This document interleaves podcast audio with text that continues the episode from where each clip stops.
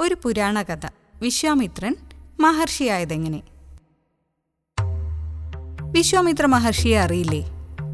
മഹർഷിയാവും മുമ്പ് വിശ്വാമിത്രൻ രാജാവായിരുന്നു.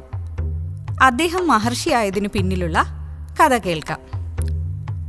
ഒരിക്കൽ വിശ്വാമിത്രം രാജാവും സൈനികരും കാട്ടിൽ വേട്ടയാടാൻ പോയി.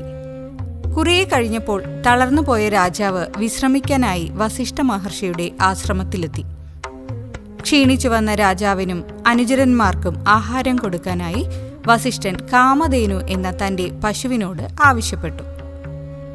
അത്ഭുത സിദ്ധികളുള്ള പശുവായിരുന്നു കാമധേനു.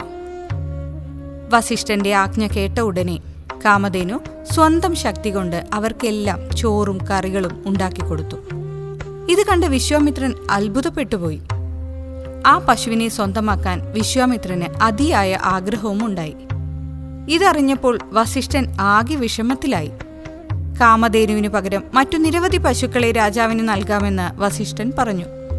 അതൊന്നും വിശ്വാമിത്രൻ ചെവിക്കൊണ്ടില്ല.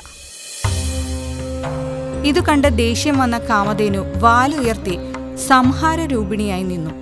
ജ്വലിച്ചു നിൽക്കുന്ന അവളുടെ ശരീരത്തിൽ നിന്നും പലതരത്തിലുള്ള യോദ്ധാക്കൾ പുറത്തു വന്നു. അവർ വിശ്വാമിത്രന്റെ സൈന്യവുമായി ഏറ്റുമുട്ടി. ഒടുവിൽ വിശ്വാമിത്രൻ തോൽവി സമ്മതിച്ചു. രാജാവിനല്ല മഹർഷിക്ക് തന്നെയാണ് കൂടുതൽ ശക്തിയെന്ന് വിശ്വാമിത്രന് മനസ്സിലായി. അന്നു മുതൽ വിശ്വാമിത്രൻ രാജ്യകാര്യങ്ങളെല്ലാം വിട്ട് തപസ് തുടങ്ങി. അങ്ങനെ അദ്ദേഹം പല സിദ്ധികളുള്ള ഒരു മഹർഷിയായി മാറി. കഥ അവതരിപ്പിച്ചത് ഷൈന രഞ്ജിത്ത് കേട്ടിരിക്കാം മാതൃഭൂമി ഡോട്ട് കോമിനൊപ്പം.